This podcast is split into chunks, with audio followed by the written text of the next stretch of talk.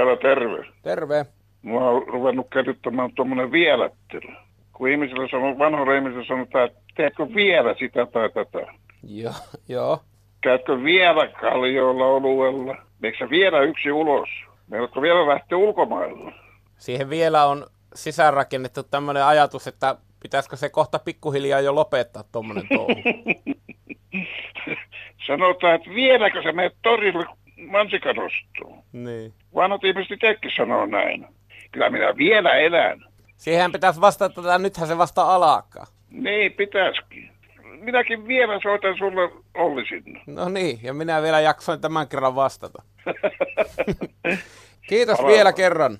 No, noin. Hyvää sunnuntaita. Kansanradion pyhäkouluun on valikoitunut tänäänkin melkoinen kimara kannanottoja. Löytyy ytimekästä, koskettavaa, opettavaista ja hupaista. Aloitamme ympäristöopilla. Ensimmäinen osiomme käsittelee peruselementtejä, ilmaa ja vettä. Tässä on Emilia. Mä soitan täältä jostakin päin Etelä-Suomea. Ja mulla on semmoinen tilanne, että mä oon tällä hetkellä mökissä, jossa ei ole tähän asti ollut edes sähköä. Mä oon värjötellyt täällä ja mä tulen olemaan täällä koko tulevan vuoden, jos kaikki menee hyvin. Ja mä oon täällä homesairastumisen takia. Mä oon sairastunut vakavasti kemikaaliyliherkkyyteen, niin kuin on jo 30-50 000 muutakin suomalaista. Me ollaan täysin kodittomina ja mun kuistilla on toinen vertainen ihminen, perheenäiti, insinööri, mä oon itse elokuvaohjaaja, sairastunut Aalto-yliopistossa opiskellessani. Meillä ei ole mitään paikkaa, mihin mennä, kemikaaliyliherkkiä totaalisesti, ylen katsotaan, edelleen nauretaan tälle sairaudelle päin naamaa sairaaloissa, Lääkäri, lääkäreiden koulutus ei ole vielä millään tavalla ajan tasalla tässä. Tämä on ihan käsittämätöntä Suomessa. Kaikissa muissa Euroopan maissa meillä on jonkin tasoinen ihmisoikeus ja potilasturva ja perusturva, jopa toimeentulotuki. Täällä ei ole mitään ja meitä on pilvin pimein täällä metsissä. Tämän on loputtava, tämän kohtelun. Joo, Pohjanmaalta. Aina puhutaan tuossa ilmastonmuutoksesta, mutta kyllä suurin syytä on siinä, että kun sademetsiä tuhotaan, ne pitäisi opettaa heti hakkuut. Se on maapallon keuhkot ja niitä tuhotaan, niin kyllähän ilmasto muuttuu. Ei. No, täällä on Ritva, terve. Minä haluaisin semmoisesta asiasta yleisen keskustelun, että, että nuohoustoimesta. On olemassa semmoinen nuohoja, jolla on letku, jonka hän tuo sisälle ja tuhka menee imuriin, joka on autossa. Mutta tällä meidän paikakunnalla nuohoja käyttää ihan samaa imuria eh, pannuhuoneessa ja sisällä ja mahdollisesti ekana pannuhuoneessa. Ja viime syksynä minä kyllä ihan valtavasti harmistuin, kun melkein viikon sain siivota sen jälkeen, kun hän oli ottanut tuosta yhdestä ainoasta uunistamme tuhkat.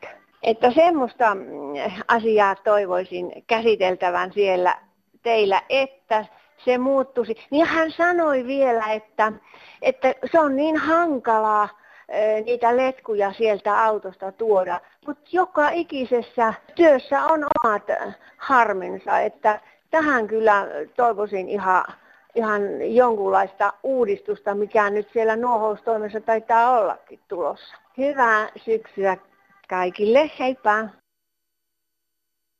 täällä Pohjanmaalta toinen äijä, kun tuo Raahen isän, isäntä soitteli siitä, miten näitä tarjoajia on, niin viime aikoina on minullekin tullut näitä tarjoajia. Nyt viime aikoina pitäisi eikö var- ruveta tuota, maksaa näissä hule, niin sanotussa hulevesistä. Ja minä keksin nyt tässä sitten yhtäkkiä, että milloinkaan ne alkaa pe- ehdottaa, että ilmasta. Että kun nyt pitää jo tontin omistajan ruveta maksaa siitä vedestä, joka luoja tuolta taivaalta tiputtaa, ja nyt varsinkin kun kovasti näitä sateita on, niin sitten tässä tulee hirveät kustannukset. Mutta nythän on vielä, joku ei ole keksinyt, että voisi myös ilmasta ruveta velottamaan, että kun ilmakin on tuolta, tulee tuolta jostakin avaruudesta, että ei muuta. Olen kuunnellut sadepäivänä noita, tota radioa ja siellä on eräs mies keskusteli näistä rännivesistä, kun ne jää talon lähelle. asun pienellä tontilla, taloni on pienellä tontilla. Hyvin harvalla täällä jää talon lähelle ne vedet. Yleensä ne johdatellaan jollain tavalla naapurin perustuksiin. Kuka sitä nyt omalle tontille niitä vesiä johdattelee, eikä oman talon viereen, vaan panna ne naapurille. Ja kiitos teille kaikille. Hei! Matti Pirkanmaalta. Soittelen, kun sinne eräs henkilö soitteli ja oli kovin toiveikas noisten vetyautojen suhteen, niin siinä on vain semmoinen ongelma, kun bensan hinnassa on yli 80 prosenttia veroa ja sinä päivänä, kun bensaa ei enää käytetä, tulee sitten sähköauto tai vetyauto tai mikä hyvänsä, niin mistä Suomen valtio ottaa sitten sen rahan, mikä siltä jää saamatta tästä pensasta, jos sitä ei sitten enää käytetä liikenteessä, niin pitäisikö se sitten panna, panna tota viina- ja tupakahintaan sitten, pitäisikö vähän vielä panna kahvinkin hintaa ja sokerinkin hintaan lisää veroa, että saataisiin se, se bensa, bensassa menetetty raha takaisin sitten, niin jäädään seuraan tilannetta. Kiitoksia. Toisen osiomme nimi on Työt ja vastikkeet. Hei, Kansanradiossa kyseltiin, missä on Suomen pienin eläke. Juuri kuulin, kuinka tuttuni kaikkien eläkkeiden yhteenlaskettu tulo on 574 euroa kuussa, eikä mitään muita tukia. Sitä ei ole nostanut mikään. Päinvastoin se on alentunut muutamalla eurolla – 84-vuotias eläkeläinen on elättänyt perheensä ilman sosiaalitukia ja hänet pakotettiin ennenaikaiselle eläkkeelle, joka ei nouse. Asuu vielä omassa huushollissaan, jota lämmittää puilla. Nimimerkki eläkeläisen kaveri. Ja toinen palaute. Sinne soitteli siivojanainen, joka kertoi tekevänsä nelituntisia työpäiviä vielä 80-vuotiaana. Tällainen on lisääntymässä – jos ajattelemme vuorokauden 24 tuntia, niin ammattinsa osaavalle siivoojalle neljän tunnin työpäivä on sopiva. En usko, että joutuu edes vetämään itseään ihan piippuun. Minä olen vasta 75-vuotias ja teen myös yhä työtä. Olen sähköinsinööri, minulla on ollut insinööritoimistoja ja nyt teen aivan yksin tietokoneella suunnitteluhommia kotona. Piirtelen sähköjä rakennuksiin, ulkoalueille ynnä muualle. Olen ollut leski yli 20 vuotta Asun kahden koirani kanssa lähes korvessa. Työnteko pakottaa minut pitämään itseni ryhdissä, hoitamaan vaatetustani, rajoittamaan juomista, ja tienaahan sitä vähän rahakin vuodessa. Työnteko on parasta mahdollista terapiaa. Kaikkienhan on jotain tehtävä. En minäkään juuri neljä tuntia enempää tee töitä keskimäärin, mutta tarvittaessa voin tehdä lauantain ja sunnuntainkin.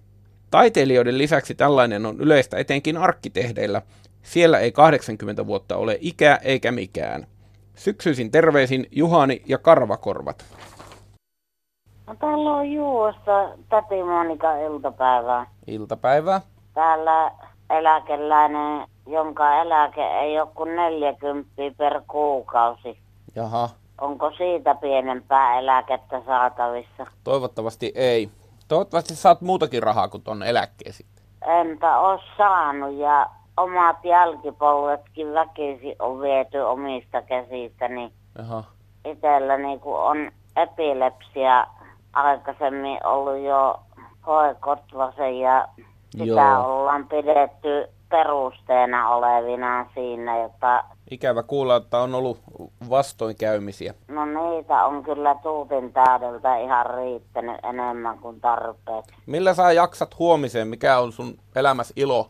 No on tullut käytyä tuolla vertaustoiminnan keskuksessa tekemässä aina semmoista solmumattoa maanantaista torstaihin, niin siinä on ilo ja hyvä olo aina seuraavasta päivästä toiseen. No se kuulostaa kivalta. Onko solmumatto jo valmis? Kyllä, siellä on niitä valmiita solmumattoja ihan roppakaupalla. Miten sä osaat semmosia tehdä? Onko se vaikeeta? Ei ole vaikeeta sen kun silloin aikoinaan takavuosien varrella otti sen systeemin, miten se tehdään, niin se oli sitten niin kiinnostavaa ja Joo. rupesin niitä tekemään roppakaupalla sinne myyntiin. Ja ni, niitä on, se men... kooltaan semmoinen 60 kertaa 40 se verkko, niin tota, kynnysmatto tai eteismatto Joo. minkälaisena sen itse jokainen haluaa pitää. Oliko teillä joku hyvä porukka, joka sitä siellä teki, että oli kavereitakin? No kyllä, siellä niitä juttelukavereita riittää ihan tuutin täydeltä, vaan tota, ei siellä muita niitä solmumaton tekijöitä ole kuin minä itse. Ei siellä kovin paljon meitä naisia ole. Välillä on kolme ja välillä on viisi naista, vaan Joo. niitä miehiä riittää toista kymmentä. Paljonkohan semmoinen solmumatto maksaa sitten? Se on 25 euroa kankaasta tehty ja sitten 20 on semmoinen muovista tehty. No mitä sä oot siitä saanut, kun sä oot sen tehnyt? En saa itselleni yhtään siitä, vaan tuota, ajan kanssa kun eteenpäin mennään, niin tehdään noita retkiä. Minun ei tarvi niissä maksaa mitään. No missä totta käyneet? Voi Veikkonen, mehän ollaan kierrelty ympäri Suomea. Muuallakin koko kolilla? Niin, Olavin linnassa ollaan käyty ja Lieksassa ollaan käyty ja Pikkukilissä ollaan käyty ja Joo. Vaikka sun missä ympäri Suomea. Kiitoksia Monika soitosta ja mä toivottelen sulle hyvää syksyn jatkoa ja voimia näiden vastoinkäymisten kanssa. No kiitos sitä samalla eri paketissa. Reijo Imatralta. Nykyään poliitikot ja yleensä vaikuttajat puhuu, että kun työ ei kannata ja suurin syy meillä siihen on kuitenkin palkkaan sidotut maksut ja se on tehnyt sen, että työvoimavaltaiset alat on tapettu ja hyötynä on, hyötyjänä on ollut nämä suuryritykset. Ja minä haluaisin, että se muutettaisiin tämä systeemi liikevaihtoon perustuvaksi, eli kaikki nämä, mikä liittyy työhön, kunnallisveroa lukuun ottamatta ja valtionveroa lukuun ottamatta, niin kaikki maksut kerättäisiin liikevaihtoon perustuen ja tällä tavalla suosittaisiin oleellisesti työvoimavaltaisia aloja, jotka on tapettu, niin ne voitaisiin rakentaa uudelleen ensin kouluttamalla ihmiset tekemään eri kulutustuotteita, elintarvikkeita ja niin edelleen. Ja liikevaihtoon perustuva maksu olisi noin 5 prosenttia minun laskelmien mukaan. Ja tällä tavalla sitten siirryttäisiin työttömyyskorvauksessa kaikille sama työttömyyskorvaus, sairauspäiväkorvaus kaikille sama ja niin edelleen. Äitiyspäiväraha kaikille sama, että ei kävisi niin, että nuori tyttö naapurissa saa muutaman satasen ja toinen saa sitten sitä vieressä äitiysrahaa tonni tolkulla. Että tästä voitaisiin lähteä muuttamaan tämä Suomi, eikä tapahtuisi tämmöistä kansanmurhaa, joksi minä kutsun tätä suurtyöttömyyttä kautta aikojen ollutta, että toimii. Kiitoksia. No täällä Ukko Savosta. Sitä ihmettelen, että miten kilpailukyky edistää vientiä, kun kunta-alalta otetaan lomarahat 30 prosenttia, samoin kauppa-alan mu- pienpalakkaselta työntekijältä muutama minuutti. Niin näistä on paljon puhuttuna eteni kyselytunnilla näistä lomarausta ja kaikista, mutta tätä ei ole kukka kertonut, niin ihan pyytäisin, jotta jos joku selostaisi tämän näin tyhmälle ihmisille, jotta miten tämä edistää tämmöinen vientiä, kun sitä painottaa, samoin työllisyyttä. Ei varmasti kauppa-alallekaan ole tullut yhtä työntekijää sen jälkeen, vaikka sieltä pikkusen otetaan poikkeen työtunteja. Täällä yksi eläkeläinen Etelä-Savosta.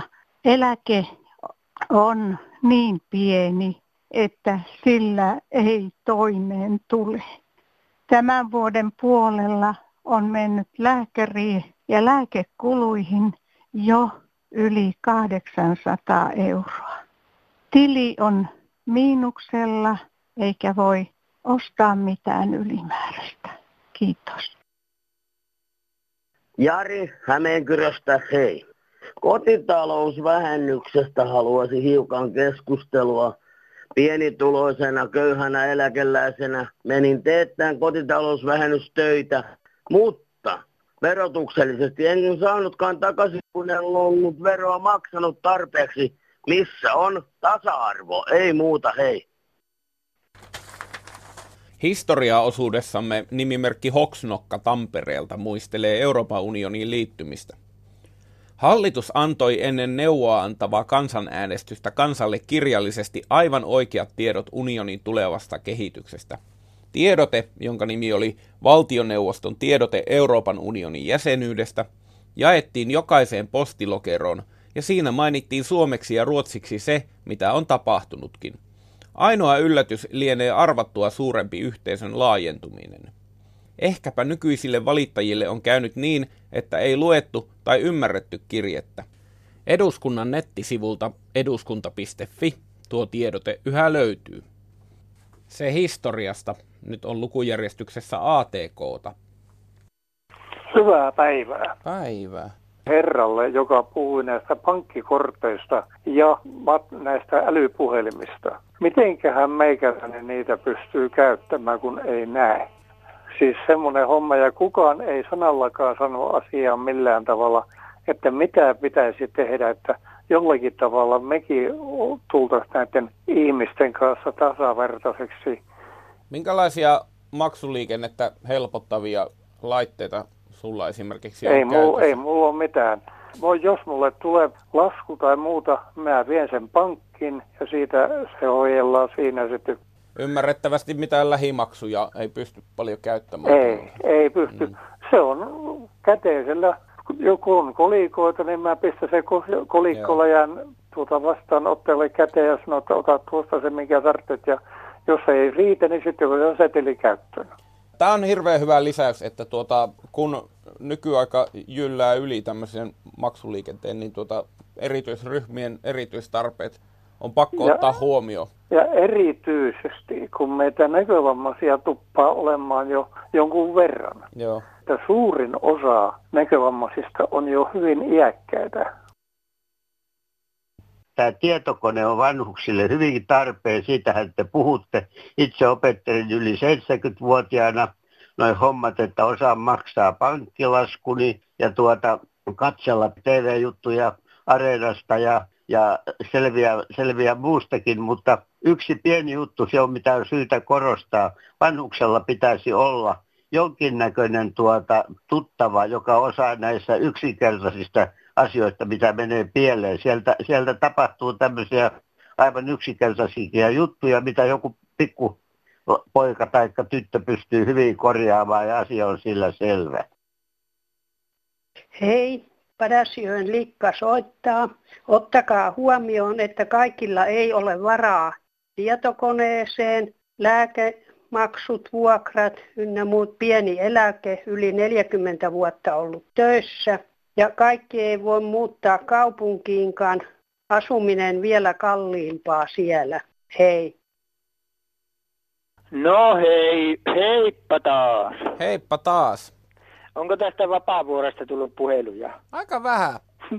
Minä en kyllä tykkää tästä ihmisestä. Aivan niin kuin se hallitsisi koko Suomia. Niin. Onhan, onhan sitä mu- muuallakin elämää kuin Helsingissä no, aika. Jonkun verran ja jossain. Niin, että ei se voi yksinään hallita ja määrätä, niin. mitä muualla tehdään. En mä tosiaan Helsinkiin lähtisi, ei vaikka. Se on liian iso paikka. Kokkola ei tainnut ihan mahtua siihen 21 kaupungin. No ei mahtunut. Joo. Siihen olisi vissiin pitänyt Pietarsaari tulla siihen mukaan. Ettäkö te voisi no, liittyä yhteen? Kyllä ne on niin tukkanuotta, sillä aina kuulee. Katoko Pietarsaaressa on niitä ruotsinkielisiä niin paljon. Niin, jos se ne tuu Kokkolan kelekkaa. Niin. Se, en minä sitä vapaavuorosta tiedä. Sillä on, se puhuu isolla äänellä, kun sillä on iso kaupunki alla. Ja se on jännä, kun se vähän niin kuin hallitusta vastaan vehkeilee.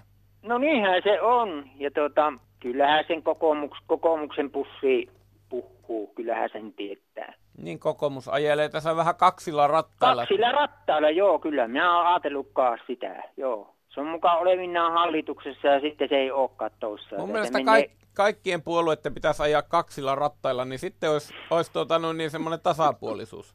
niin just, että jotain, jotain rotia. No mm. se on ehdottomasti väärin, mutta Kyllähän minä olen ajatellut tätä kokoomuksen hommaa, että en mä tiedä mihin se menee. Ei ne kahdet rattaat voi mennä ihan mihin vaan.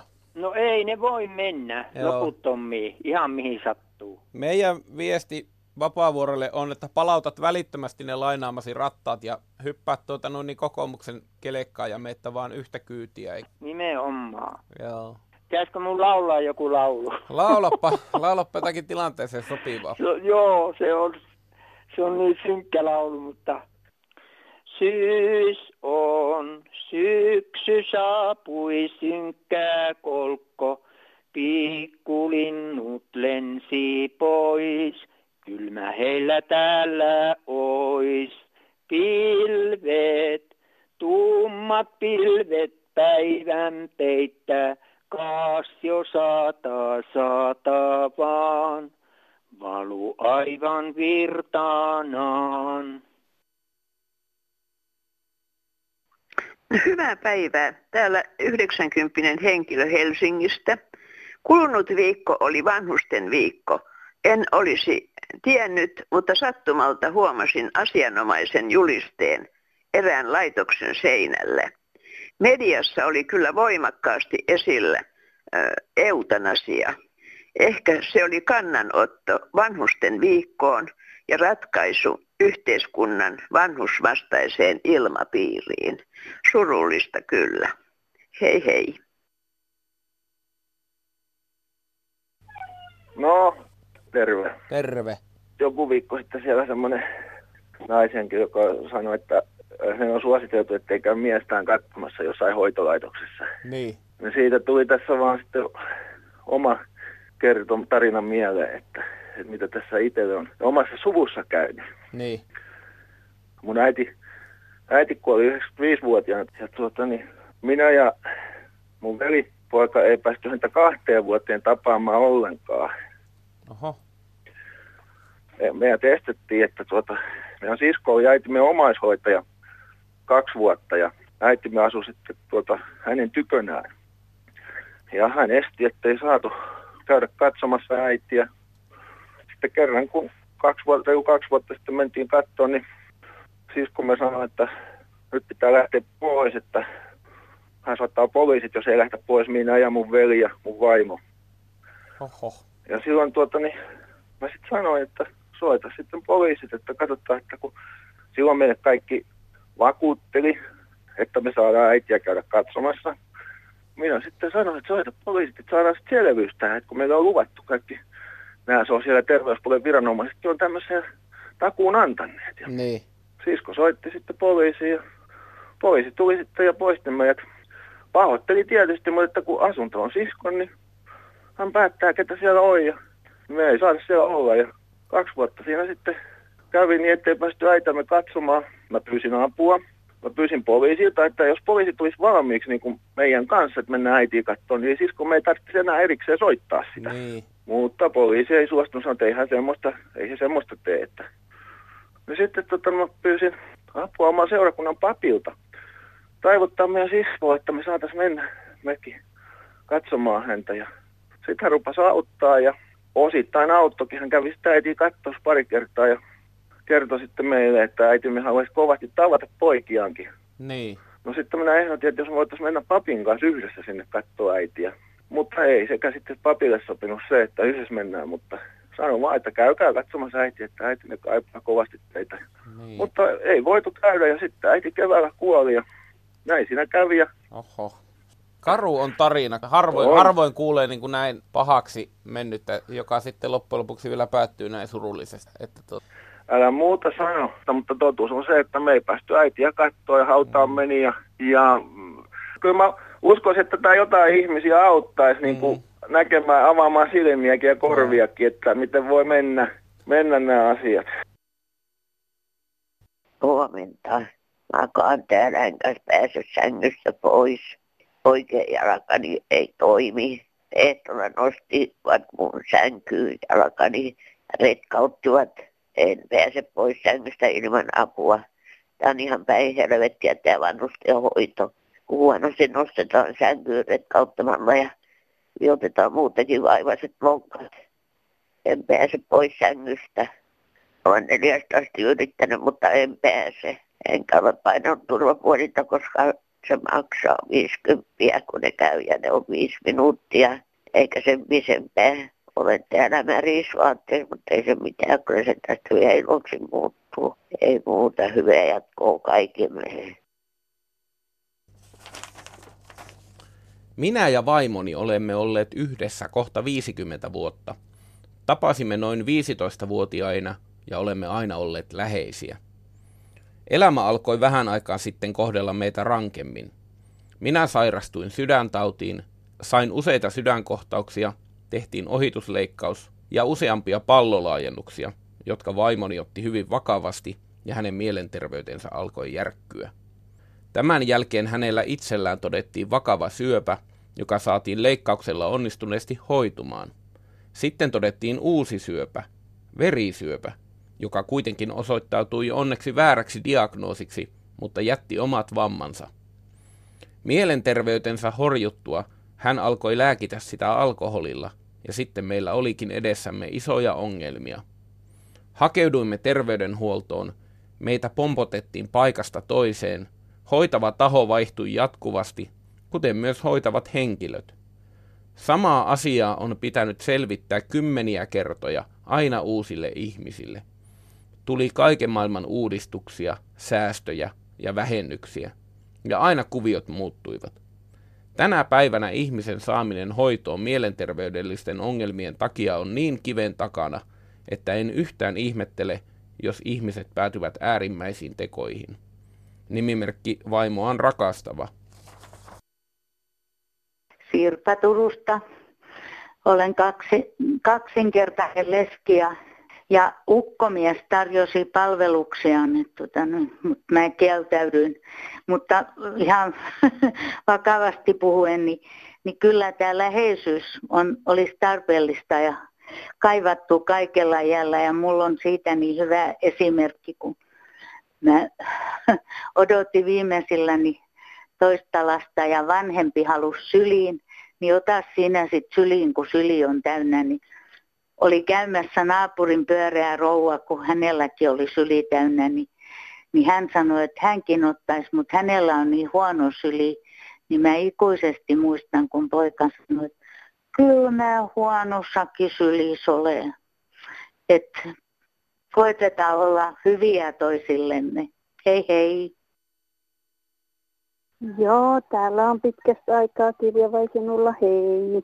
Syksy tulossa ja pimeätä jo on. Muistuttaisitteko kansalaisia, jotka liikkuu kaupungissa, että joku pikkunen postimerkin kokoinen heijastin linnassa tai selässä roikkumassa, niin se ei kyllä kadun yli mennessä näy mihinkään. Eli kaupungissa kun liikutaan, niin pitää olla heijastimet sivulla ja molemmilla puolilla, koska liikenne tulee kadun ylittäessä kahdesta suunnasta. Että valoisaa syksyä, näkyvyyttä syksyyn. Moikka! Kuuntelin tässä yksi päivä tätä samalta kanavalta tämmöistä ohjelmaa, kun ihmisillä on näitä muistiongelmia, muistisairauksia ja, ja neuvottiin kaiken näköistä, että pitää ottaa kännykkäkuva ja niin edelleen, että on nyt sähköt ja muut. Mutta yksinkertainen konsti, millä pystyy muistamaan, että mitä on jättänyt tekemättä tai tehnyt. Kun sä suljet kaasun, sä sanot ääneen suljin kaasun, kun sä sammutat sähköt, sammutin sähköt, edelleen sammutin valot, sammutin pissin vesihanat kiinni. Sano ääneen itsellensä, niin varmaan muistaa sen jälkeen, että näin kävi. Ei muuta kuin tämä oli entisen pomon ohje mulle. Kiitos. Helena, kun sieltä soittaa. Helena soittaa, Helena soittaa. Terve. Kato, kun mulla on muutama kiva idea. Kivoille ideoille on aina tilaa. Niin. Ja semmoinen vanha hyvä taito kuin sukan parsiminen olisi nyt mulla tässä lähinnä, mitä ajattelin niin ehdottaa opetussuunnitelmaan. Niin, niin tuota, en tiedä minkälainen suhtautuminen nykyaikana lienee se, että jos sukkaan tulee reikä, että kuinka helposti ne hylkejää sitten ihmiset. Sukan parsiminen, keskustellaanpa. Onko se vaikeaa? Ei sunkaan. Ja minusta se on hirveän semmoista niin kuin terapeuttista kaiken hyvän lisäksi. Joo. Siinä ihminen niin kuin rauhoittuu, kun ottaa neulan ja langan. Ja sitten, että tämä parsiminen onnistus, niin on olemassa semmoinen, ennen vanha oli kuin parsima sieni, puusta tehty, parrellinen semmoinen sienemallinen, joka oivallisesti sopii esimerkiksi kantapäätä parsiessa. Pannaan sinne sukan sisään kantapään kohdalle ja sitten vaan aletaan parsia. Ristiin rastiin vaan ja sitten siinä samalla, minusta se on hyvä rauhoittumisen keino, kun nykyisin on kaikkea niitä tietokonejuttuja, joihin niin kuin lähinnä keskityttää, niin tämmöisenä vastapainona. No se olisi kyllä niin kaukana tietokonehommista kuin voi niin. olla. Ja kokeilisit, itsekin voisit kokeilla sitä, jos sulla on villasukka, jos on reikä. Tuota mm. on. Mm. Kuinka pitkä kurssi peruskoulussa tarvittaisiin, että ihminen Ei osaisi... se pitkään. Lapset on niin teräviä nykyisin. Aina on kyllä ollut, mutta nykyisin vaikuttaa vielä terävämmiltä. Ala-asteella ensin alkeiskurssi ja yläasteella kertauskurssi. Aivan, ja sen voisi mm. sitten... No ei sitä kyllä ylioppilaskirjoituksia asti sillä No sekin voisi yli, kyllä, yksi laudattu lisää, että jos osaa vaan hyvin. Ja sitten kato se parsiminen on silleen, että on siistin jälentekkö, että silleen parsitaan oikein, oikeaoppisesti ja kunnolla. No niin, näinhän se nimenomaan on. Mulla ei sitten muuta asioita ollut. No vaan tuossahan nyt yhdelle Helenalle jo tuli. No on, Samperi, siinä on monella miettimistä kuule. Pannaan sukat pyörimään jaloissa. No niin, kiitos. No. Pienten lasten puolesta tässä soittelen. Muutamia kertoja olen joutunut tilanteeseen sattumalta. Pieni alle kolmevuotias lapsi leikkii hiekkalaatikolla pihalla.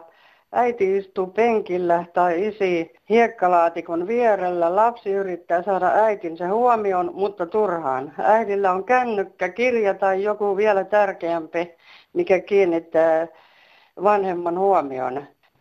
Sääli lapsen puolesta. Hei. Tällaista opetti Kansanradio tänään. Kotiläksyt voit sanella puhelinpäivystykseen, joka alkaa juuri nyt numerossa 08 00 154 64. Päivystäjä paikalla seuraavat kolme tuntia ja automaatti auki kellon ympäri. Kirjeet ja kortit osoitteeseen Kansanradio PL 79 000 24 Yleisradio. Sähköposti kansan.radio at yle.fi. Ja kertaustunti tällä samalla kanavalla heti kello 21 uutisten jälkeen. Kukas olikaan jälkiistunnossa tänään? Siitä vetykaasusta vielä, että vuonna 1968 se esiteltiin koneviestilehdessä Suomessa. Italialainen insinööri oli kehittänyt semmoisen laitteen, millä Alfa Romeo autossa pystyy käyttämään kaasuttimena vetyä. Ja vety tapahtuu niin, että yhdistetään vettä ja sähköä, niin saadaan vetykaasua. Ja heillä on loistava tulevaisuus, eikä mikään runkkarisysteemi.